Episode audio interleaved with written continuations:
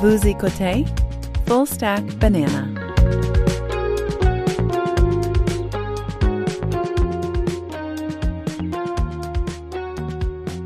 Bienvenue dans le Stack, épisode 24 du 24 février 2023. C'est la revue de la semaine où on discute de toutes sortes de sujets et euh, ben ma foi, Alex, c'est un euh, épisode concept, hein, 24 euh, du 24. C'est probablement un, sens, c'est un symbole. Ah, c'est, c'est, oui, définitivement là. C'est, Je... pas, il n'y a pas de coïncidence. Non, non, il n'y a, y a, y a, pas de coïncidence. Euh, définitivement que le 24 du 24 février 2023, euh, il y a des chiffres qui sont quand même. Mm. écoute, il faudrait, il faudrait avoir un entretien euh, éventuellement avec un, un, quoi, un, numérologue, une personne. Un numérologue, oui. Ouais, ça serait ça. T'en as un, toi, oui, euh, j'ai moins l'occasion d'y aller entre la physio puis d'autres autres, euh, le numérologue, euh, c'est moins, c'est moins pratique ces temps-ci pour moi. Mais ça pourrait toujours revenir bientôt maintenant que tu m'y fais penser. Écoute, semaine occupée, je sais pas de ton côté, pas mal occupée avec le travail, donc je me sens moins, euh, je me sens moins tight là avec euh, avec notre vue de la semaine. Euh, il faudra que notre audience nous excuse pour les approximations qui vont joncher cet épisode de la fin de semaine où on discute de toutes sortes de choses. Mais que veux-tu, c'est ça la magie du podcast. écoute, ben écoute, j'ai j'ai j'ai finalement réussi à lire un article que j'avais mis de côté euh, il y a un certain temps qui s'intitule euh, Un entretien avec Emmanuel Todd, qui s'intitule La Troisième Guerre mondiale a commencé. Donc, c'était un entretien du début de l'année. donc, Emmanuel Todd, anthropologue, historien, essayiste, a publié plusieurs ouvrages. Donc, euh, je trouve ça quand même intéressant. Écoute, euh, difficile de, de, de, Chaque semaine, on parle de toutes sortes de sujets, mais il y a toujours les espèces de méta, macro sujets euh, qui sont euh, qui sont en, trame de fond. Donc, évidemment, le conflit en Ukraine est, un, est un, conflit important qui semble vouloir euh, prendre des proportions plus importantes. Donc, il y avait Joe Biden qui a fait une visite éclair en Ukraine et puis qui, a, qui, qui est maintenant, on semble plonger plus dans le conflit direct que dans le conflit indirect, donc ce qu'on appelle en anglais un proxy war. Donc, euh, euh, donc j'ai de la difficulté. J'avoue que j'ai de la difficulté parce que moi, les enfants, les enfants ici, euh, ils ont le concept. Donc, clairement, à l'école, on leur parle de, la deuxième guerre mondiale et de la première aussi. Puis, ben, il y a mm-hmm. toujours l'idée d'une troisième guerre mondiale. Tu sais. Puis là, ils me disent, ben, écoute, il, y a ce concept-là qui est évoqué parfois d'idée de, de troisième guerre mondiale. Et j'ose pas vraiment leur dire que c'est actuellement que ça se passe, la Troisième Guerre mondiale.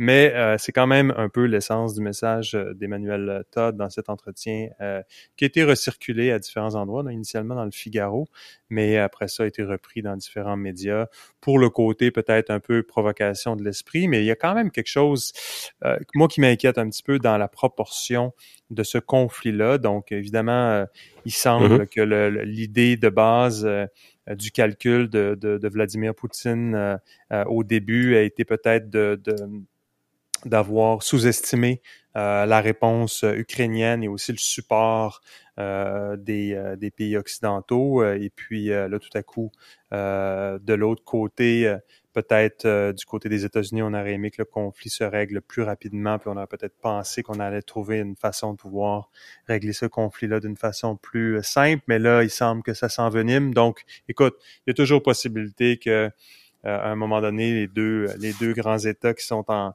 en conflit ici, la Russie et les États-Unis, sur le territoire de l'Ukraine, mais quand même oublions pas que c'est les États-Unis qui sont euh, ultimement derrière derrière le conflit, euh, qu'il puisse y avoir une, une résolution euh, quand même euh, plus ordonnée puis, puis, prochaine, mais il y a quand même une petite inquiétude avec l'ampleur le, que ça prend. Donc, écoute, ça m'a rappelé à la mémoire cet article-là que j'avais pas eu le temps de lire et qui est quand même, je te dirais pas que c'est un, pas, pas une grande révélation, mais je pense qu'il qui commence au moins à avoir un peu plus de, de, de, discussion autour de cette réalité-là, qui est celle d'une guerre qui implique ultimement les grandes puissances. Euh, et, euh, et c'est c'est aussi euh, c'est aussi un phénomène qui est intéressant quand on pense à ça, qui est celui de c'est quoi une guerre mondiale? Est-ce que ça implique que tous les pays sont impliqués ou est-ce que c'est les pays dominants qui sont impliqués? Puis ultimement, ça amène aussi le côté de de de de, de, de comment dire de d'importance relative d'un pays par rapport à un autre. Par exemple, on pense au Canada. Euh, mm-hmm. Bien qu'on soit euh, un pays souverain, euh, la, la, la, la, capacité que nous avons d'influencer l'échiquier mondial est à peu près nulle. Donc, on est, on est, on est souverain, mais d'une certaine façon, on a vraiment, vraiment pas beaucoup de choses à dire quand vient le temps de se positionner sur l'échiquier euh, géopolitique euh, mondial. Donc, la réalité, c'est que je, je, je suis d'avis, tout comme Emmanuel, Emmanuel, Todd, que nous sommes effectivement dans un conflit qui a des proportions euh, globales. Donc, euh, donc voilà, ça c'était un des, un des trucs que, que j'ai lu. Ben, reste que ça commence à être, avec l'ampleur que le conflit a pris, ça commence à être autant le titre peut être un peu pourrait, à ta première vue, perçu comme étant euh, provocateur, tu sais, d'appeler ça la Troisième Guerre mondiale, mais tu sais, rendu où on en est, ça, comme, ça devient important d'appeler ça pour ce que c'est, tu sais. Puis de, de, pas juste dire comme, ah, c'est juste l'Ukraine, puis de s'en détacher comme ça, c'est comme, j'imagine que dans la définition d'une Troisième Guerre mondiale, ça devient un conflit où chacun des pays ont pas le choix de se positionner, tu sais. Tu peux plus juste dire, ah, non, non, c'est pas, tu sais, c'est ailleurs ou ça nous implique pas, tu sais ultimement, c'est t'as pas besoin de te faire part au conflit, mais il faut que tu faut que tu te positionnes, il faut que tu en fasses, il faut que tu faut que tu t'impliques d'une façon ou d'une autre. Oui, puis lorsqu'un conflit, lorsqu'un conflit atteint certaines proportions, euh, tu contrôles moins les, euh, les outcomes. tu contrôles moins comment ça va se terminer. ça devient plus nébuleux parce que ça devient plus... Euh, il, y a il, y a, plus de, de, de dynamique euh, qui sont pas linéaires, puis d'éléments asymétriques là, qui viennent se mélanger à tout ça. Donc, quelque part, ça devient un peu plus ça peut nous surprendre euh, et, et venir un peu euh, bousculer notre, quotidien. Donc, euh, donc ça c'est clair que c'est c'est un truc c'est un truc à surveiller qui, qui évidemment pas faire grand chose là, mais ça vaut quand même, comme tu dis, ça vaut la peine d'appeler un chat un chat à un moment donné. Tu sais. Ouais, exact.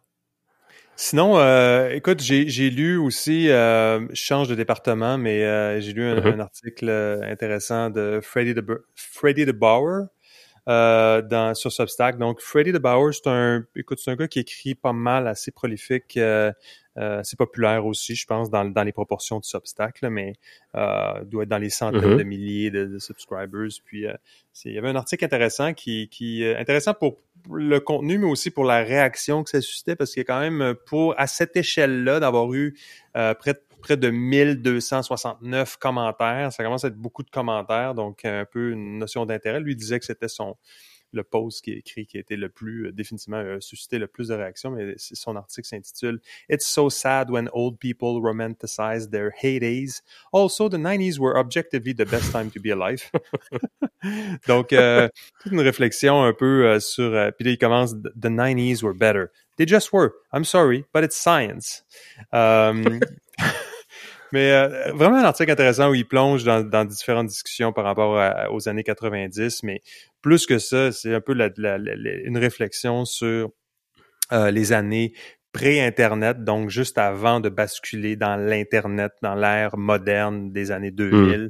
et euh, qu'est-ce que ça représentait euh, comme, comme contexte de vie, d'avoir par exemple il parlait de sense of place, donc d'avoir à, te mm-hmm. déplacer à des endroits pour pouvoir expérimenter quelque chose plutôt que de le faire à distance. Donc, tu devais aller acheter un album de musique, il fallait que tu te déplaces pour aller l'acheter à quelque part. Donc, il parle de tout ça.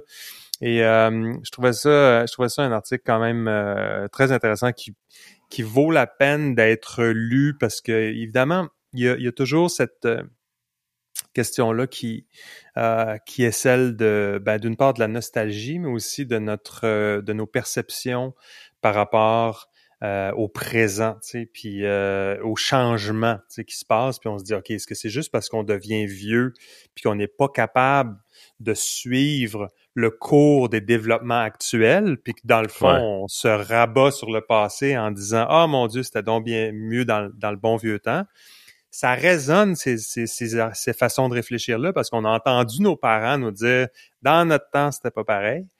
Mais quand même, quand on regarde le, moment présent avec les, les, certaines des difficultés euh, santé mentale euh, et autres problématiques qui semblent être euh, définitivement plus visibles, mais aussi plus prononcées, euh, il y a il y a définitivement lieu de se questionner. Je pense que c'est toujours important de garder ce questionnement-là sur la modernité.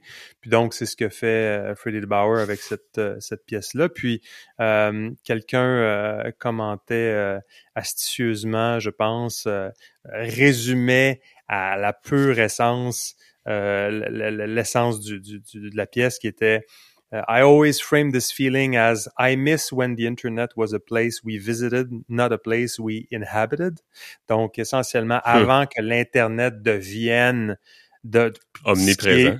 Omniprésent, puis ultimement qu'il soit metaverse, donc qu'il soit vraiment euh, totalement liquide et qu'on soit dedans, perdu dedans, devoir nager dans l'internet plutôt que d'être un endroit qu'on pouvait euh, pouvait accéder. Donc, euh, et, il, y avait une notion aussi que je trouvais intéressante dans son truc, qui était la notion, euh, parce qu'il il est, n'étant évidemment pas euh, stupide, tu sais, il se disait, écoute, il pouvait comprendre à l'avance les critiques que sa pièce pouvait susciter en disant, bon, ben, tu, tu peux pas empêcher le progrès, tu peux pas empêcher le temps d'avancer, mais il disait, tu sais, tu peux pas empêcher le, le, temps d'avancer, mais tu peux compter les coûts. sais. You cannot stop the flow of time, but you can count the costs. Puis là, ben, il, il, il commençait à nommer certains des éléments qui sont, tu sais, par exemple, euh, beaucoup de, euh, la, par exemple, la, euh, il, il, y a des statistiques par, relatives à questions d'anxiété, euh, à des questions, par exemple, de euh, la sexualité chez les jeunes, par exemple, qui est ou bien totalement influencée par la pornographie qui vient complètement influencer les, les, les, les, modes d'agir, euh, et aussi un désintéressement dans certains cas par rapport à la sexualité. Bon, bref, c'est juste des exemples, mais l'idée de dire, OK, euh, clairement, je vais écrire une pièce qui va euh, qui va euh, sembler infuse de nostalgie, puis je vais peut-être me faire accuser d'être d'être de, devenir vieux jeu, même si j'ai juste la trentaine là, dans son cas. mais on peut quand même commencer à compter les coûts de ce que il se passe devant nous, et je pense aussi que euh, c'est important de faire ce genre de euh, ce genre de calcul là euh, quand on regarde un petit peu avant que ça soit trop tard d'une certaine façon. Oui, exactement, exactement. Puis de ne pas assumer, je pense non plus l'opposé d'assumer que l'instant moderne est toujours le, meilleur le meilleur moment. je ne suis pas certain que ce soit aussi nécessairement de progresser pour des fins de progrès seulement, tu sais. Exactement. Puis aussi, il y a des problématiques qui peuvent être plus larges, mais qui sont mieux cachées maintenant. On en parlait avant avec la question de la troisième guerre mondiale. C'est comme c'est peut-être moins euh, le sujet du jour parce que la, les sujets du jour rotationnent ou changent chaque jour à une vitesse vraiment effrénée.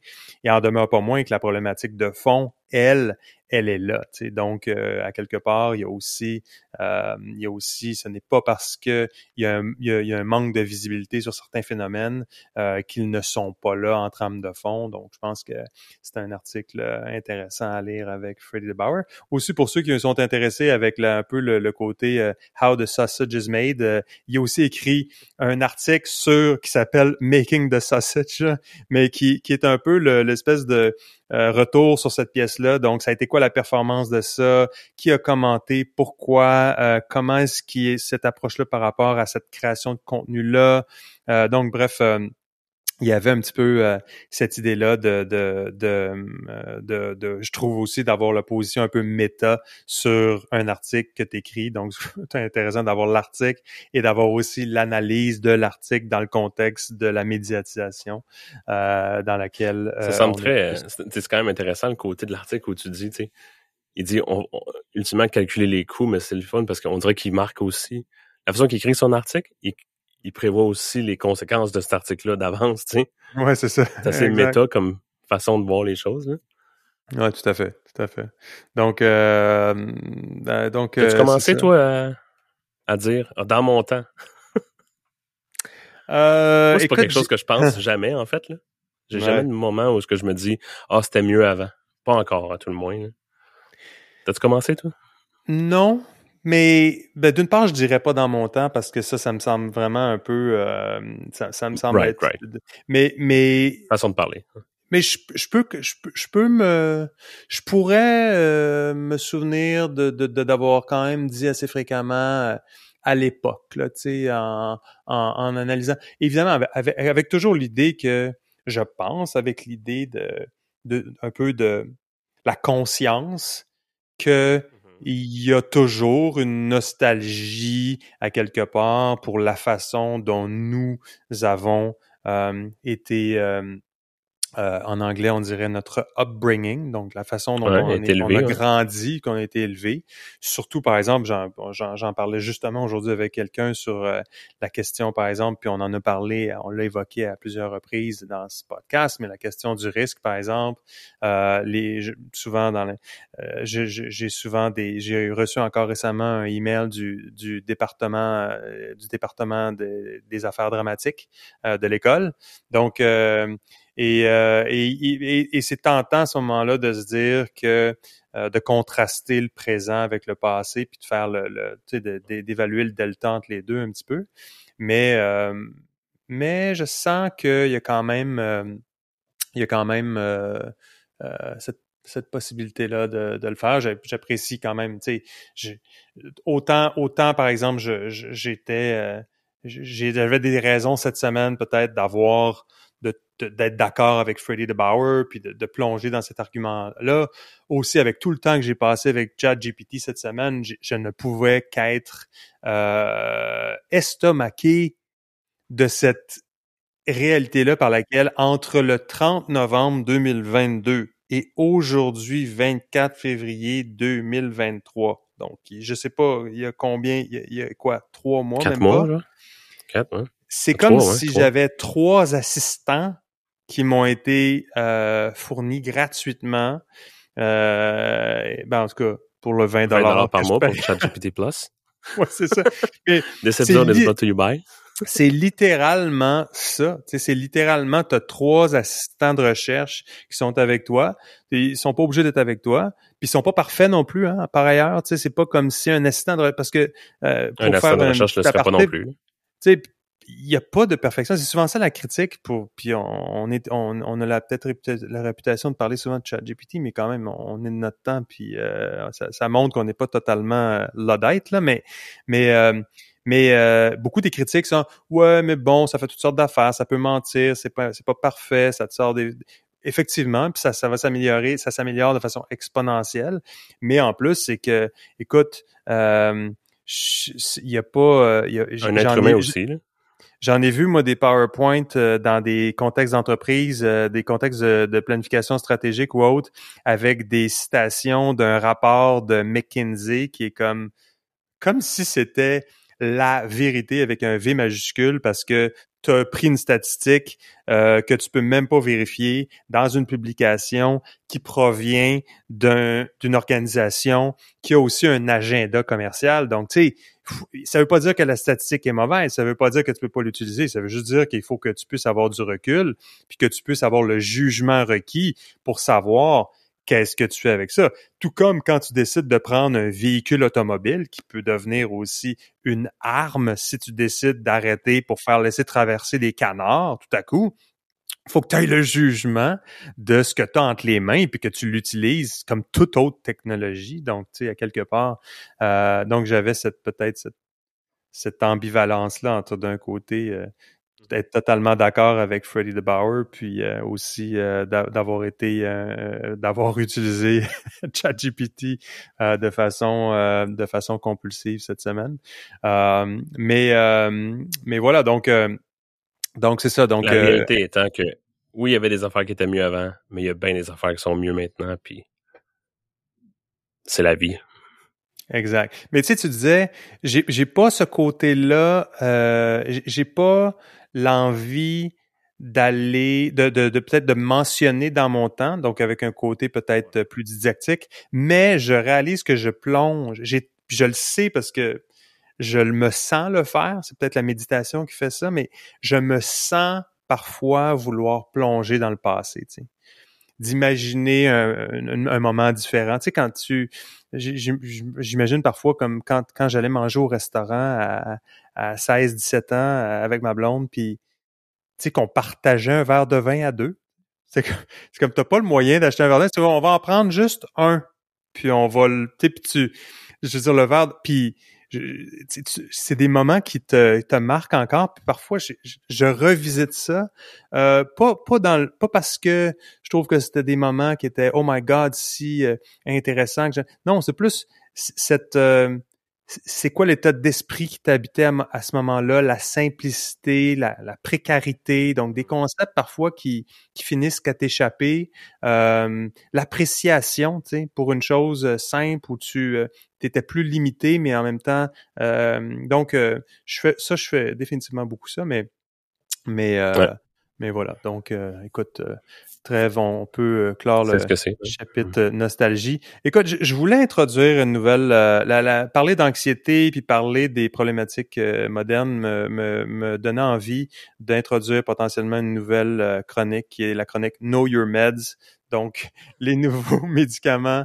parce que j'avais entendu parler de différents médicaments, puis je me suis dit, tiens, il faudrait que je sache c'est quoi, parce que, donc, j'en entends de plus en plus parler. Le premier, c'était Ozempic. Donc ça, écoute, comme tu sais, j'ai un fils qui euh, joue au hockey et en raison de ça, euh, j'ai, euh, je me suis abonné à RDS pour écouter le hockey parfois. donc, c'est à peu près la seule chose qu'on écoute comme ça live.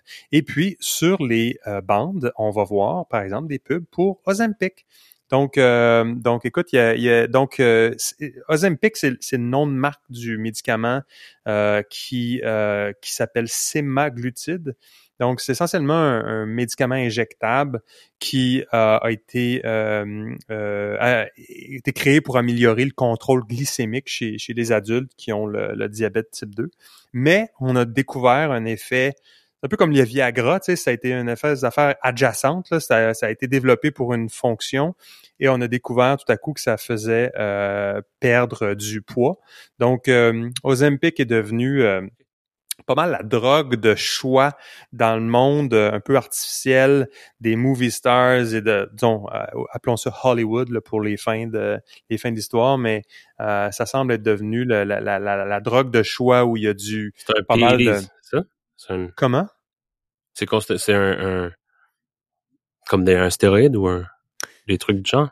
Je sais pas, c'est comme quoi. ça des, des, des, des, des drogues de PED en anglais? T'as une longue, t'as plus, t'as une plus longue tradition euh, euh, pharmaceutique que, que, moi, euh, ayant, ayant, ayant, ayant arpenté. les, dans ce que tu, tu, tu, le mentionnes dans un contexte de hockey, j'imagine que parce que tu l'as entendu dans ce contexte-là.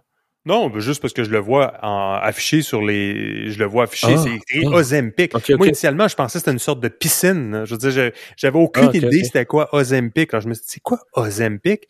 Jusqu'à temps que je vois un article passé euh, qui parlait de euh, essentiellement de backdoor Ozempic, euh, puis de, de, de, essentiellement, tu sais, aux États-Unis, comment les cliniques un peu euh, zone grise peuvent pousser rapidement, qui vont euh, qui vont avoir des, des, proposer des médications un peu un peu sur le marché. Pas, je dirais pas sur le marché noir, mais le marché gris là, avec des, des, des pseudo cliniques qui ne vendent qu'un produit.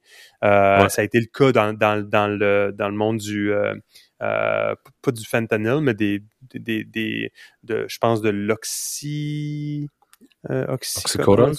oxycodone. Donc, mais bref, Ozempic semble être la, la, la, drogue, la drogue de choix là, pour pour pouvoir, avec évidemment toutes sortes de toutes sortes de conséquences et toute une sorte toute une série de discussions qu'on pourrait avoir par rapport à ça, par rapport à la relation à l'obésité, par rapport à, aux influenceurs sur Internet, par rapport à l'estime de soi et le besoin euh, de se présenter euh, et de cadrer dans certaines normes. Donc, euh, dans la, le premier médicament de notre chronique Know Your Meds, c'est Ozempic. Donc, visiblement, je pense qu'on va en, entendre encore parler pas mal. Sinon, il y a euh, euh, il y a la kétamine aussi.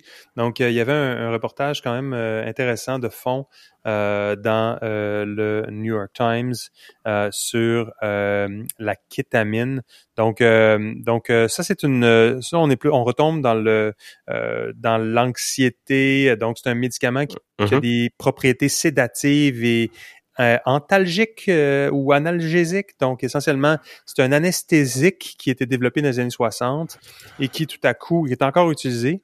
Euh, mais essentiellement, c'est d'avoir des effets essentiellement anesthésiques à moindre dose tout en maintenant la stabilité cardiovasculaire et respiratoire, ce que l'on ne peut pas accomplir avec des vrais anesthésiques qui sont qui sont mm-hmm. prodigués par un, un anesthésiste dans un contexte, par exemple, opératoire.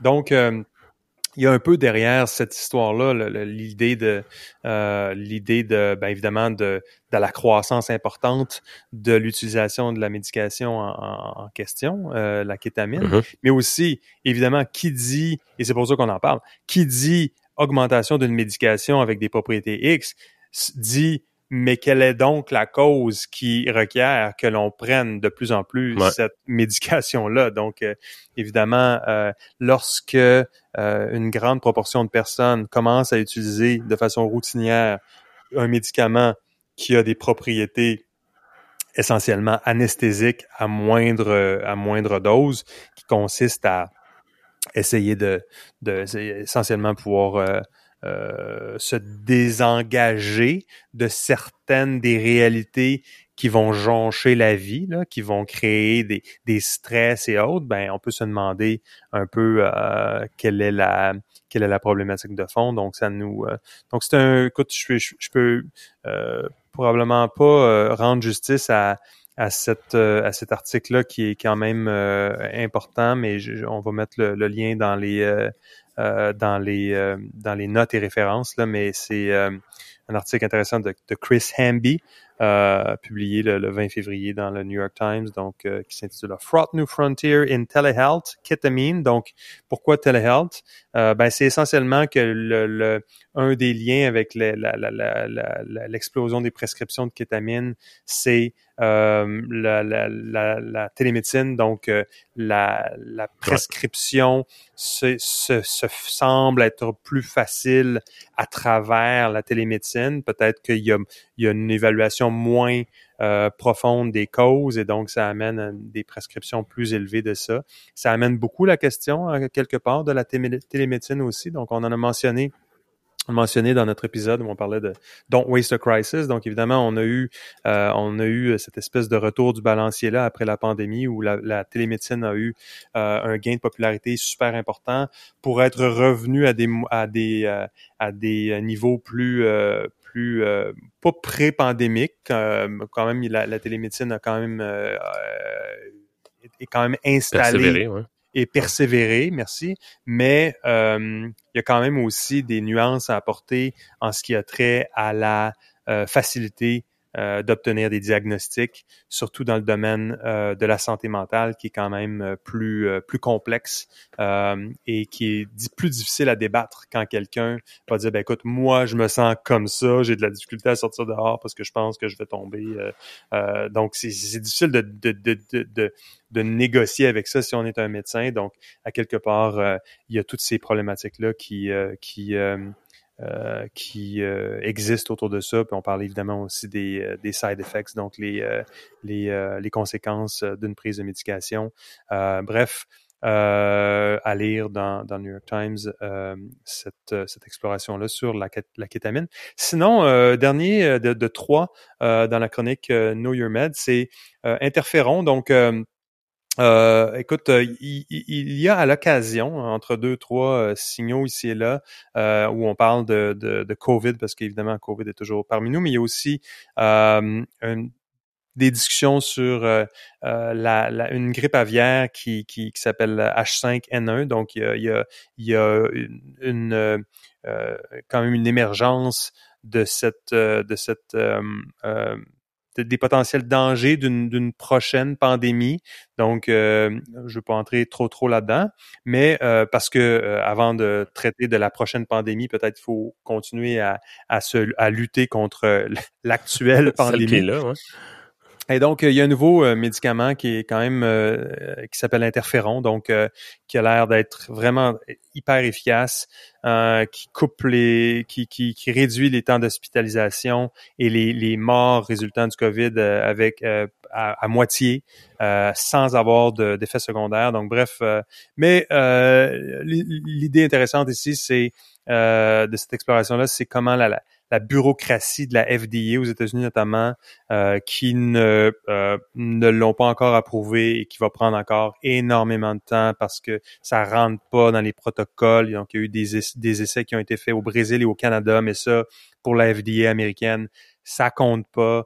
Donc, euh, donc encore une. Euh, écoute, je, je, ne suis pas, euh, mais j'ai des limitations évidentes au niveau de mes connaissances pharmaceutiques. Donc, je parle ici de trois molécules ou de drogues différentes. Là, je veux pas prétendre en connaître plus, mais je trouverais ça quand même intéressant de voir, encore une fois, dans l'idée de don't waste a crisis. Puis, tu sais, des fois, on n'apprend jamais apparemment, mais il semble que on a une drogue ici qui pourrait euh, faire euh, vraiment vraiment améliorer la situation euh, des gens qui sont plus vulnérables puis qui, ont, qui sont qui sont infectés par la COVID et qui s'appelle interféron. Donc je mettrai un lien vers une exploration qui donne en détail un peu ce, que c'est, mais ça a quand même fait le tour pas mal avec un peu de un peu de sentiment de découragement un peu. C'est toujours un peu juste voir comment la, la bureaucratie reprend vite euh, son droit de citer euh, après avoir quand même montré autant euh, de problématiques dans le cadre de, de,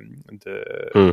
de, la, de la lutte contre la COVID. Donc, évidemment, qui dit lutte contre la COVID dit aux États-Unis, en tout cas, Operation Warp Speed. Donc, la raison pour laquelle les, les, les vaccins sont, se, sont, se sont développés aussi rapidement, c'est parce que euh, c'est en raison de l'opération Warp Speed qui a été essentiellement le gouvernement disant au euh, domaine privé, euh, écoutez, euh, on n'a pas le choix, là, il faut opérer, fait qu'on va laisser tomber beaucoup, beaucoup de barrières bureaucratiques et réglementaires pour pouvoir permettre de développer ça. On a développé quelque chose euh, euh, en, quelques mois, mais là, on semble pouvoir, les, bureaucrates semblent avoir repris... Sortons au travail.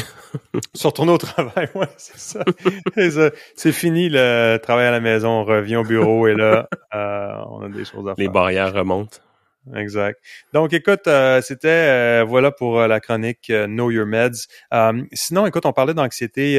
je disais aussi une, nouveau, une nouvelle sorte d'anxiété. Je sais pas si tu tu n'as pas de véhicule électrique, mais c'est c'est c'est et moi non plus, mais c'est c'est range anxiety. Donc, c'est c'était Axios qui parlait de faisait une exploration de ce nouveau phénomène. Euh, qui est celui de range anxiety, donc les gens qui ont des véhicules électriques et puis qui deviennent bien, bien, bien stressés parce que ils savent pas s'ils vont être en mesure de se rendre. Donc, euh, donc il y a tout, euh, il, y a toute cette, cette réalité-là que nous ne connaissons pas encore, nous qui sommes encore un peu abonnés au pétrole, mais apparemment que c'est c'est une chose. Je peux, je peux, je peux sympathiser avec l'idée que je peux comprendre, ouais, c'est ça. On peut comprendre. Mais euh, ben, écoute, euh, si jamais ça devient trop, il y aura toujours euh, la kétamine qui pourra aider avec avec cette réalité-là de la du range anxiety. Mais quand même, écoute, le, le, nombre de, de bornes étant quand même en, en, en, en progression assez importante. Puis aussi, je pense avoir vu passer que Tesla euh, vont euh, rendre euh, disponible leurs bornes super efficaces là, de, qui chargent plus vite à d'autres marques. donc, Ouais, Supercharger. Je pense qu'en fait, ce que j'ai vu, j'ai lu quelque chose là-dessus, mais je pense que c'était comme Tesla qui rendait disponible ou qui allait ouvrir le le, le, le, le réseau, le patent ou quelque chose de genre sur leur plug, parce que c'est la, la plug qui est, et qui est comme protégée, qui est ah! efficace puis qui est comme bien faite.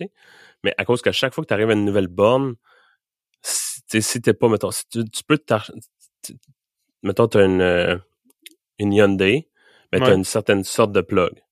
Mais tu peux pas aller te plugger dans un, sur un supercharger de Tesla parce que la plug est pas pareille, tu sais. Fait la réalité de ceux qui ont des, véhicules électriques, c'est qu'il faut qu'ils traînent un sac d'adapteurs, tu sais. Tandis que si Tesla adaptateur, mon cher. Adaptateur, adaptateur. D'adaptateur pour justement être capable de se connecter sur plusieurs bornes, tu sais. Ouais, ok, ok, ok. Puis, dire ça. Fait que je pense qu'elle est comme rendre disponible la, le connecteur, ou en tout cas la plug. Comme ça, plus de manufacturiers pourraient installer des bornes qui vont fitter. Puis le, le meilleur cas, c'est que ça devienne le standard, que ça devienne USB, tu sais. Parce que tu veux pas être le gars qui a, qui qui a encore un, un, un, fil euh, genre Firewire dans un monde de USB, tu sais. Non, c'est ça, exact. Puis je pense c'est ça, c'est comme c'est smart parce que tu sais ben c'est smart, c'est comme c'est un drôle de truc à protéger mais tu sais ultimement tout le monde gagne si tout le monde peut se plugger partout, tu sais. Tesla inclus, tu sais. Voilà, exact. Il y a un peu la même. Euh, je lisais aujourd'hui, puis écoute, je, je, ne peux pas en parler avec avec euh, aucune autorité, mais c'est passé aujourd'hui qu'il y a Mercedes qui vont développer aussi leur propre interface de euh, de, de, de, de, de, operating system, donc de d'OS, donc MBOS. Donc évidemment, il y a, il y a, une guerre aussi dans les OS. Donc il y a Google qui offre Android Auto.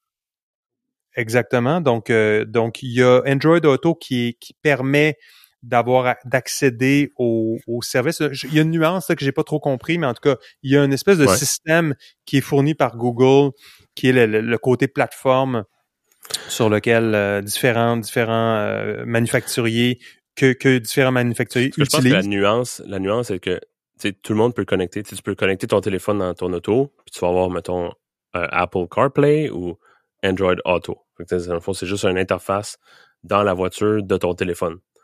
Mais je pense que des voitures comme des Polestar, ça roule sur Android Auto.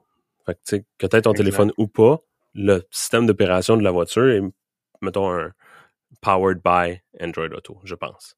C'est exactement je sais qu'Apple Apple ont fait un gros move euh, l'année passée où ils ont annoncé que dans le iOS 16, il allait avoir toute l'interface Apple, etc., CarPlay, qui allait être poussé plus loin que juste une connexion sans fil avec un téléphone cellulaire ou dans la voiture pourrait être euh, powered by Apple. Tu sais. Exact. Donc, c'est ça. Que le fait que Mercedes veuille aller jouer là-dedans, OK, good for you, mais tu sais, so what? Il n'y a pas déjà une interface qui était faite par Mercedes, tu sais?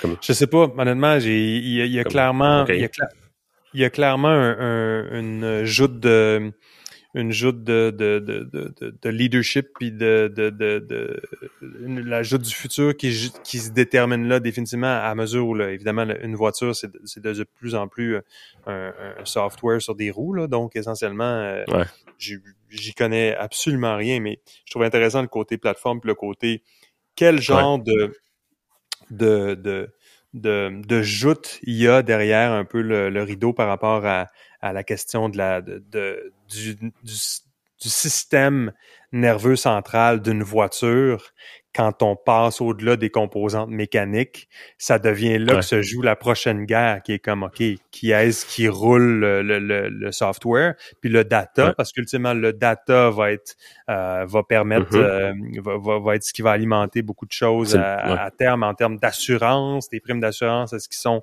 modulés ou non en fonction de tes comportements sur la route, euh, etc., etc. Donc, les, les conséquences peuvent être importantes.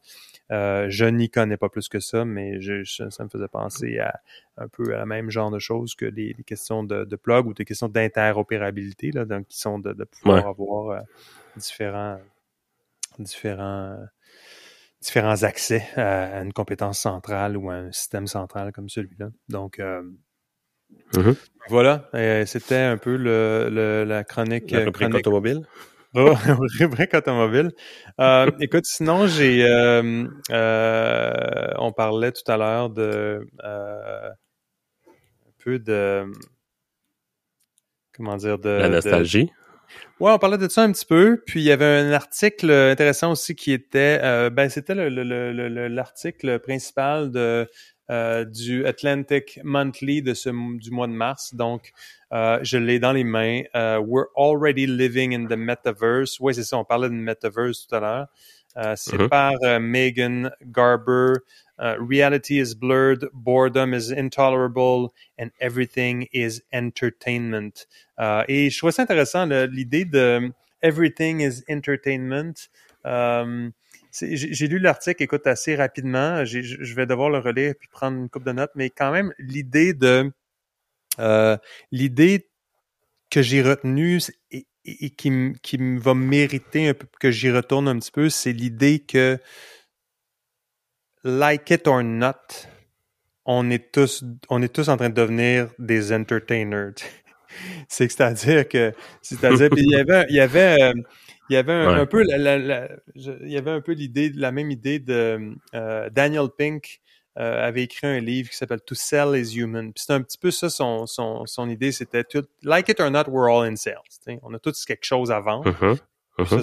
Ça, c'était un livre qui date de, je sais pas, 2000 quelque chose comme ça. Mais là, cet article-là me faisait un peu euh, euh, euh, me dire comment le, le, prisme de l'entertainment devient central, tu sais, puis partout, partout, partout. Puis elle disait, elle donnait un exemple, par exemple, de, elle disait, écoute, je te dis le truc, or consider an email I received from TurboTax. It informed me cheerily that we've pulled together this year's best tax moments and created your own personalized tax story.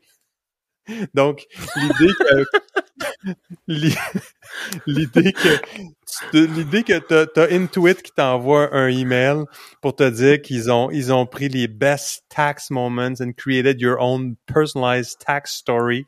Euh, l'espèce d'idée de, d'absurdisme de l'entertainment qui est rendu, qui a, qui a, qui a atteint toutes les, les, les, les, crevasses de tous les secteurs. Tu sais, aucun secteur ne semble épargné. Donc, écoute, j'en dis pas plus. Comme si faire tes, comme si faire tes impôts, ça avait besoin d'être plus entertaining. ouais, c'est ça. En fait, tu sais, Metaverse, là, il y, a beaucoup de gens qui, qui arrêtent un peu sur le côté euh, c'est quoi le metaverse? Parce qu'il n'y a pas vraiment de définition vraiment très claire, mais tu sais, la réalité de metaverse comme étant un monde déconnecté de la réalité, c'est clairement quelque chose qui, qui est une réalité, euh, qui, qui, qui, qui, qui, est réel. C'est une drôle de conflit. Mais tu sais, d'être déconnecté de la réalité, d'être plus distant par rapport à la réalité, puis de flotter dans une espèce de monde imaginaire Disney-fied, euh, mm-hmm. ça, T'as pas... pas besoin d'avoir un casque de réalité virtuelle sur la tête pour être déconnecté de la réalité, tu sais. Exactement. Puis euh, je trouvais que l'article euh, faisait de bonnes, euh, de, bonnes. En fait, j'ai, je trouve totalement, généralement inintéressant les discussions de metaverse qui sont abordées sous le thème, sous l'angle tech, Zuckerberg, Meta, Facebook, puis comme tu dis, mm-hmm réalité virtuelle ou augmentée, puis l'espèce de côté Silicon Valley de ça que j'ai jamais trouvé intéressant. Mais par contre, là, tu viens tout à coup, si tu changes tout à coup la façon dont tu regardes la problématique, qui est celle de The War Against Reality, euh, et de cette déconnexion-là par rapport à la réalité, ça, tout à coup, euh, ça devient extrêmement intéressant. Donc, je n'aurais pas nécessairement été hyper tenté de lire l'article, mais euh, je trouve que c'est euh, ça vaut la peine de lire. Donc, c'est par Megan Garber dans The Atlantic, euh, que j'aime pas toujours, mais euh, là, cette fois-ci, je. Ouais, définitivement, c'est un, ben, un, un, constat qui est intéressant et important de faire, tu sais. Parce que c'est. Il faut que tu y penses de cette façon-là pour le voir de, cette façon, de cette façon-là, tu sais. Puis c'est un angle qui est définitivement intéressant, tu sais, parce que, comme je dis, le côté Silicon Valley de la chose, c'est il, rend le, la perception de, la réalité plus floue, ou en tout cas plus tangible de cette façon-là, mais ça aussi, c'est, une distraction sur ce qui est déjà en train d'arriver, tu sais. C'est pas nouveau que les gens sont déconnectés de ce qui se passe dans leur vie, puis dehors de leur petite maison. Ça arrive depuis... Euh, ça, ça, s'accélère, en fait. Parce que il y en a qui écoutaient trop de télévision, il y en a qui étaient trop sur social media, puis là, ça s'en va de façon virtuelle complètement, mais c'est juste une accélération de quelque chose qui est déjà en train d'arriver, tu sais. Exact. Puis euh, si euh, Écoute, dans le même intéressant parce que je fais un lien avec quelque chose qu'on a déjà parlé, mais tu sais, on parlait de, on parlait dans une époque, dans une, dans un épisode, un épisode qu'on a appelé Investigations, on parlait de, de, de Hindenburg, on parlait de Bellingcat Research, donc euh, des rapports, des enquêtes privées. Euh, donc, dans le même Atlantic euh, du mois prochain, il y a un article qui s'appelle The Short Kings, donc on parle de, des short sellers qui font des oh, rapports intéressants sur donc, euh, donc euh, très intéressant. On parle de euh, Carson Block, qui est un qui est un, short seller donc assez bien connu et parle essentiellement d'un peu de comment ils arrivent, malgré qu'ils aient un, biais et un, intérêt à pouvoir à pouvoir communiquer, à pouvoir faire des recherches qui leur qui servent à quelque chose, à, à eux à quelque part. Comment les essentiellement l'article disait comment les short sellers ont essentiellement débusqué plus de fraude que la Securities Exchange Commission euh, n'en a, a débusqué eux-mêmes. Donc, bref, un rapport intéressant dans le même Atlantic sur euh, les short sellers puis euh, les enquêtes privées. Donc, ça va un peu dans le sens de ce qu'on avait discuté encore tout récemment. donc, écoute, sinon, parlait de entertainment. je suis toujours euh, estomaqué chaque, chaque, semaine par Substack. Essentiellement, Substack me semble devenir euh, une sorte de euh, plateforme qui, tu sais, il y, a Mark Andreessen qui d'ailleurs euh, a son a annoncé qu'il allait lui-même avoir son propre Substack. Donc, intéressant de voir que qu'il va aller au-delà de, de, ces petits commentaires sur Twitter, puis de euh, ce qu'ils vont... Euh, parce que Andreessen était quand même assez connu pour avoir un blog euh, intéressant à une certaine époque avant qu'il devienne un peu plus important puis occupé. Puis, mais là, il semble vouloir revenir à, à, exprimer certaines opinions. Évidemment, y a toujours un côté commercial. Je veux dire, il y, a, une business à rouler. mais, euh, mais, mais je trouve intéressant l'idée qu'il qui ait son propre Substack. Je, je, ne savais pas aussi que notre cher ami SBF, euh, Sam Bankman-Fried, euh, a aussi son propre Substack. donc, donc, je ne suis pas abonné. Donc, mais intéressant de voir l'ampleur quand même de Substack. Quand on parle de, de, de, de de, de, de unbundling d'une business comme le New York Times ou d'autres, où tout à coup tu as euh, un paquet de petites personnes qui sont atomisées, qui se mettent à partir leur propre newsletter, qui est qui est essentiellement Substack devient un super une sorte de super New York Times, avec évidemment pas le même cadre journalistique, mais Éventuellement, tu vas avoir un, abonnement à Substack, tu vas pouvoir consommer tout le contenu. Actuellement, tu dois t'abonner à chacun des euh, chacune des infolettres, etc. Mais c'est vraiment intéressant de voir euh, la, Substack comme étant euh, une force euh, qui me semble être euh, vraiment importante. Je vois beaucoup plus, je vois beaucoup de, de, de personnes migrer vers Substack aussi qui disent OK, euh, ça suffit le WordPress ou Medium ou autre, c'est sur Substack que ça se passe parce qu'il y, y, a des effets de réseau qui sont là. Puis définitivement une plateforme que évidemment ils font juste ça bien là. Vraiment, vraiment, vraiment. Ultimement, ça, la plateforme est juste bien faite, puis ils développent des features qui sont intéressante puis pertinente pour des pour les utilisateurs. Là. Tout à fait. Non, c'est vraiment, écoute, euh, on est quand même, euh, on est quand même euh, un peu vendu vu que nous avons nous-mêmes choisi Substack pour pouvoir supporter ce, podcast.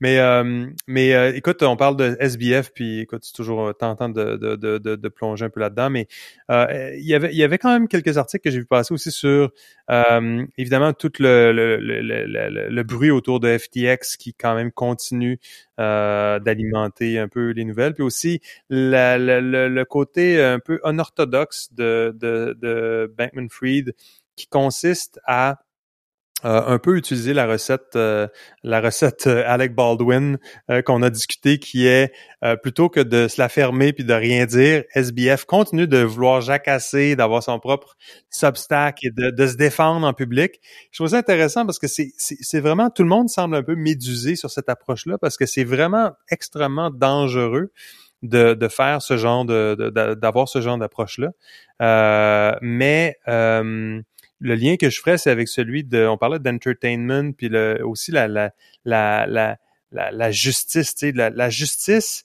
euh, ultimement, dans le cadre de, de, de Bankman-Fried, ben évidemment, il va y avoir des procès, euh, il va y avoir euh, un processus formel de justice qui va devoir se tenir. Mais il y a aussi les, les opinions et la justice dans le cours, dans, dans, dans des opinions publiques. Puis il semble ce que, ce que moi, en tout cas, je décèle de cette, euh, de cette nouvelle façon de faire là, lorsque quelqu'un est visé par des procédures judiciaires et qui continue quand même à aller euh, potentiellement creuser sa tombe en, en, racontant toutes sortes de choses de façon publique qui peuvent être utilisées après ça dans le cours des, des, des procédures euh, judiciaires. C'est un peu la même chose qui est, j'en reviens un peu à l'idée de, de metaverse. C'est ultimement, c'est on dirait que c'est plus important de se défendre dans le metaverse puis dans l'opinion de tout le monde que dans la réalité d'un système judiciaire puis du système carcéral qui peut venir avec. Donc, je trouve que c'est une, une drôle de, c'est une drôle de, c'est une réflexion intéressante à avoir sur le, la, la, la parce qu'on l'a vu, tu sais, par exemple, le, le mouvement MeToo, par exemple, n'a pas requis nécessairement que des gens aillent nécessairement toujours en prison. C'est il y avait des gens qui ont perdu leur travail, perdu leur euh, perdu leur euh, réputation parce qu'il y a eu une mention euh, les accusant de quelque chose. Donc ultimement, c'est un système de justice parallèle qui a fait la job dans la dans dans l'opinion publique et, et, et, le système de justice lui-même n'a jamais n'a potentiellement pas été mis à profit ou, mis en cause là-dedans. Donc, euh, intéressante euh, dynamique par rapport à euh, ce qui adviendra bien. Il est très possible que ça soit un mauvais calcul et que ce qu'il a raconté publiquement soit utilisé contre lui et que ça lui amène à, un peu un peu comme on l'a on en a parlé à quelques reprises avec Alec Baldwin qui voulant aider dans ce cas-là beaucoup plus noble dans le cas de Baldwin voulant aider le travail policier puis se sentant totalement pas responsable de l'affaire a, collaboré malgré lui à, un peu à, s'amener des, problématiques plus tard. Mais euh, intéressant vraiment intéressant cette idée là que Bankman Fried ne soit pas capable de se fermer la trappe puis veuille quand même. Clairement c'est un gars intelligent il est quand même conseillé par des, des parents qui sont des profs de droit à Stanford. Donc euh, à quelque part il, il n'est pas il ne fait pas ça sans le savoir. Donc visiblement euh, une dynamique intéressante c'est calculé c'est calculé exact. Donc hmm. euh, il y a juste des choses de FTX qui étaient jamais calculées mais ça c'est pas grave. Non c'est ça. Les mots sont calculés pas les Excel. Exact exact euh, écoute, euh, je sais que tu t'es beaucoup ennuyé de ma chronique euh, disparition et que, mais j'ai lu quelque chose d'intéressant. Donc c'est le décès de Red McCombs. Donc moi quand je vois un titre qui est Car Salesman Turned Media Mogul. donc, Red McCombs, Car Salesman, Turned Media Mogul, dies at 95 ça m'intéresse. Donc, écoute, euh, dans le domaine des, euh, dans le domaine des, tu sais, il y a, y a, plusieurs personnes qui euh, s'appellent, s'auto-proclament des serial entrepreneurs. toujours un peu, un peu de, ça m'a toujours un peu énervé ça, mais McCombs clairement est et a, créé, est, est, un serial entrepreneur là, de, de, de, de, de, la vraie génération. Donc, a créé plus de 400 entreprises dans un éventail d'industries. Le pétrole, l'immobilier, le bétail, les assurances, les films, les chevaux de course, euh, toujours en achetant, revendant ça. Il, écoute, il a possédé des équipes de football professionnel, de la NBA. Euh, il y a des... Euh, puis ça, c'est la, la, la, la, disparité là, euh, des, des types de, d'entreprises. De, c'est, c'est vraiment une histoire incroyable. Tu sais, il y a toujours l'espèce de le, rêve américain, l'idée que tu peux partir d'être un newspaper boy puis de bâtir un empire. Euh, le, le, crown jewel, ça a été euh, euh, Clear Channel, qui est une, essentiellement un achat d'une station de radio locale. Ensuite de ça, consolidation, achète un paquet d'autres propriétés médias, de radio, et ça s'est développé sur de l'affichage, etc. C'est devenu quelque chose qui l'a vendu 17 milliards à une certaine époque à un groupe euh, qui était euh, un, à un groupe d'investisseurs. Donc, euh, vraiment, vraiment une histoire intéressante. De, de, puis les débuts sont toujours intéressants où tu commences par... Puis les, les, les, les, les thèmes de ces histoires-là sont toujours les mêmes une personne qui avait pas trop de moyens commence, fait du travail, des jobs, des jobs, des jobs. J'ai fait ci, j'ai fait ça. Elle fait toujours comme l'air d'avoir quatre, cinq différents travails. Euh, et donc, euh, et après ça, avoir juste progressé constamment. Euh, et il y a quelque chose Jamais autour arrêté, de... Jamais arrêté. Hard work, hard work. Donc, il y a quelque chose qui... Il y a une... Il y a une, il y a un, euh, une citation qui, qui, que je ne pourrais pas attribuer euh, sur le fly comme ça, mais qui est The harder I work, the luckier I get. Donc, euh, et c'est un peu cette idée-là. La chance, évidemment, fait partie de ces histoires-là, mais quand tu regardes vraiment une, la biographie d'une personne comme Red McCombs, tu vois qu'il y a énormément d'opportunisme, de, travail acharné et, et de, d'intelligence sur le terrain. par exemple, il disait, il disait, il a vendu pendant un certain temps des, des, des voitures neuves puis à un moment donné, il s'est dit, non, c'est mieux de vendre des, voitures usagées parce qu'il disait dans son autobiographie qui a été publiée en 2010, il disait, les, nouvelles voitures sont toutes pareilles, mais chaque voiture usagée est unique puis a une histoire à raconter, puis il disait les gens aiment les histoires à propos des choses qui peuvent les qui peuvent être intéressés à acheter.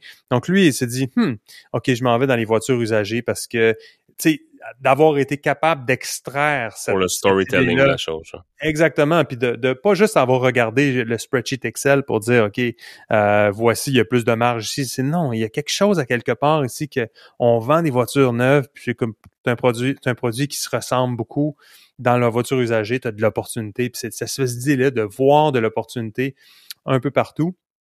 Alors, euh, donc, euh, vraiment, euh, McCombs, le, un, wheeler dealer qui, qui est vraiment un parcours incroyable. Ça me rappelle beaucoup parce qu'on a, c'est drôle parce que il a à peu près le même âge, mais c'est une personne qui est peut-être pas aussi bien connue au Canada, mais qui est, qui est notre équivalent canadien qui s'appelle Jim Pattison.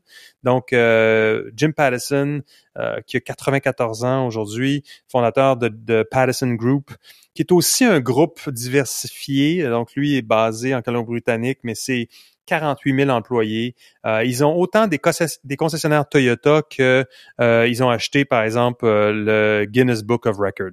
Donc, c'est un peu des... Ça va dans dans le portfolio là. puis les, les, puis tu dis c'est pas c'est pas comme s'il y avait un thème entre chacune de ces business-là. C'est non, il y a de l'opportunité ici. Cette business-là, on est capable de faire quelque chose avec. On l'achète, on l'opère. Puis euh, c'est la même genre d'histoire. L'automobile est encore un peu présente là-dedans. Des débuts avec des gens qui ont travaillé d'arrache-pied dans différents euh, dans différents secteurs. Euh, très jeunes, donc visiblement qui qui, qui, qui évidemment sont d'une autre époque. C'est des gens qui sont quand on parle de 94-95 ans, c'est dans les années 20. Donc, euh, ouais, 1928. Mais, euh, intéressant. Écoute, pour la petite histoire, c'est vraiment, je ne connaissais pas Jim Patterson avant peut-être il y a six ou sept ans, ou peut-être cinq ans, mais j'utilisais comme bien d'autres, tu sais le l'outil euh, pour regarder Flight Radar 24. Donc tout le monde connaît Flight Radar 24. Tu peux regarder les les vols euh, live euh, sur un GPS. Fait qu'à un moment donné, je, je vois un avion, puis j'étais dehors, je pense, et je vois un avion qui me semblait très haute, très, genre comme 40. J'étais comme, OK, bon, évidemment, je suis un peu, euh, peut-être un, un, un, un buff d'aviation, de, mais je me suis dit, OK, cet avion-là est au moins à 38 000 ou 40 000 pieds. Donc, probablement un jet, un jet privé. Alors, je regarde, effectivement, c'est un jet privé, privé et c'était le jet de Jim Patterson. J'étais comme, OK, Patterson Group.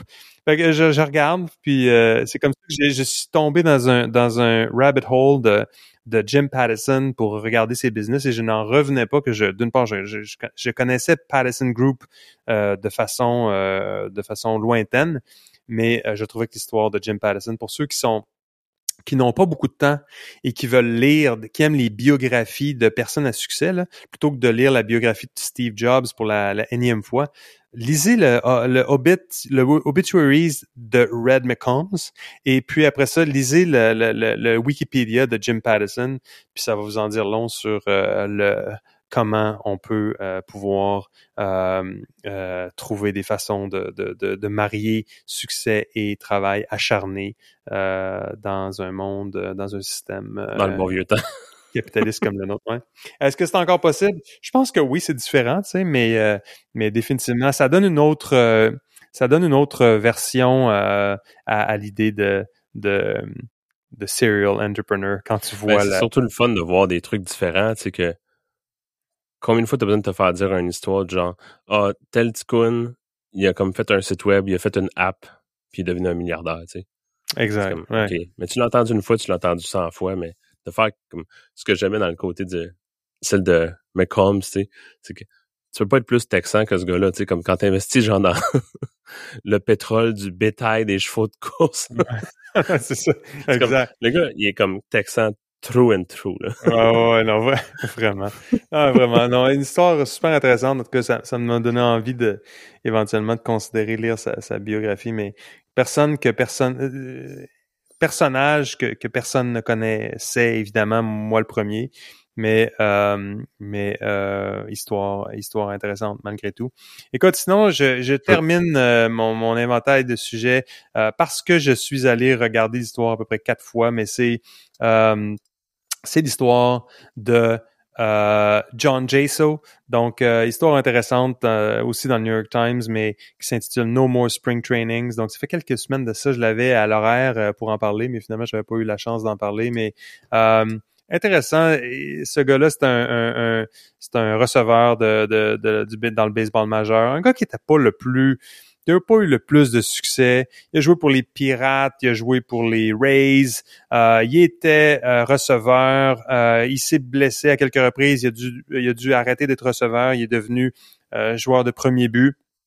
Bref, à un moment donné, à, au, à, la fin de à la fin d'un contrat, euh, il, a décidé tout simplement, il y avait des journalistes qui, qui, étaient dans le vestiaire puis qui lui ont euh, demandé euh, qu'est-ce qu'il allait faire la saison prochaine, puis il a dit je prends ma retraite, je me suis acheté un voilier, goodbye, c'est terminé pour moi. Puis essentiellement, il a quand même mis plusieurs millions de dollars pour, pour, ce qui aurait pu être la continuation de sa carrière. C'était quand même assez jeune, mais lui, il, il calcule dans l'article qu'il a fait à peu près 17 millions de dollars. Puis euh, il dit, moi, euh, je suis très reconnaissant de ce que la, la, baseball m'a apporté. Euh, ça m'a, ça, ça j'ai vraiment quelque chose, j'ai aimé ça beaucoup. Mais la, le côté culture de consommation puis de surconsommation, ça m'a ajouté du poids, puis j'ai décidé que moi, ça n'allait pas être ma vie. Puis donc, il a complètement réorienté ces choses. Puis c'est un peu, il y a un petit côté agaçant de voir ces photos, euh, euh ces photos en voilier euh, à quelque part, puis un peu voir sa vie. Mais ce que je trouvais intéressant là-dedans, c'est, c'est, euh, tu sais, je trouve ces histoires-là intéressantes lorsque quelqu'un à 34 ans a la, la, maturité de dire, écoute, j'ai, je réalise la chance que j'ai eue, je, je veux voir je, je peux prendre, je peux faire quelque chose d'autre, je peux m'autoriser à réévaluer ça plutôt que de, de, de persévérer dans le même système. Euh, je trouve que c'était une histoire quand même qui était euh, intéressante. Donc, je ne connaissais pas John Jaso, mais euh, tout à coup, euh, j'ai un nouveau capital de sympathie pour lui. personnage intéressant. Ben, c'est tout le fun de voir, tu sais, c'est admirable d'avoir cette espèce de mentalité-là où tu te dis, j'en ai assez, tu sais, de dire que 17 millions, c'est pas, c'est comme, regarde, c'est assez, tu sais, j'ai pas besoin d'aller essayer de me trouver un contrat puis de, de me de surentraîner puis de prendre des risques de se blesser pour essayer d'aller chercher un contrat de plus parce que tu viens t'avais avais 10 millions en banque, tu acheté une maison de 8 millions, puis là faut que tu continues de payer cette maison là puis c'est comme entretenir le lifestyle, c'est comme non. c'est comme manger à sa faim au buffet puis that's puis tu sais j'arrête. non, exactement. chez nous puis t'as pas mal au ventre puis t'es comme let's go, tu sais. C'est ça, exact. D'avoir la soupape, de savoir quand arrêter. Tu sais. Puis ça, mm. c'est juste euh, puis de, de, de, réaliser sa chance. J'ai toujours eu cette, cette drôle de. Par exemple, les, les pilotes de Formule 1 euh, qui euh, mm. euh, semblent pas être capables de, de, tu dis, tu dis pourquoi tu avais besoin de faire une autre course nécessairement quand tu as gagné tous les trophées, que tu as été le champion de ci, le champion de ça.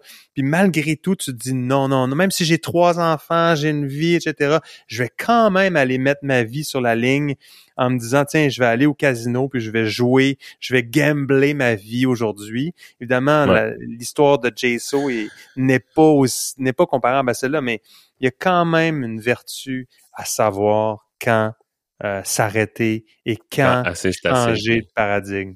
Et c'est euh, hmm. c'est une bonne façon de terminer le podcast. Il faut savoir quand c'est la fin et ma foi, c'est assez pour cette semaine. Donc, euh, on a de la suite dans les idées ici à Full Stack Banana, je vous le dis. Et donc, Écoute, mon cher, je ne sais pas si nous, nous aurons la chance de nous parler la semaine prochaine pour faire cette magnifique revue de la semaine parce que euh, il y a des forces en présence euh, qui vont peut-être pas le permettre. Euh, et j'ai bien sûr nommé la semaine de relâche. Donc, donc on, nous verrons si nous sommes en mesure de faire un épisode, mais sinon, on se reverra la semaine suivante. Mais quoi qu'il en soit, je te souhaite un super bon week-end et eh bien, on va se. Une bonne semaine de relâche. Absolument, absolument. Excellent. On va relâcher ça. Alors, écoutez, c'était. Oui, c'était Full Stack Banana. Eh bien, euh, c'est euh, Louis-Jacques Darvaux avec euh, Alex Gervais. On était là cette semaine pour vous jaser de ça. Abonnez-vous sur Apple Podcasts, Spotify, votre application de, préférée, de podcast préférée, si, si le cœur vous en dit. Et vous pouvez toujours vous nous évaluer, laisser un commentaire. on est à fullstackbanana.com si vous voulez prendre connaissance des notes et références que l'on écrit après chaque épisode qui donnent plus de profondeur à nos sujets. Donc voilà, merci et à la prochaine. Shannon.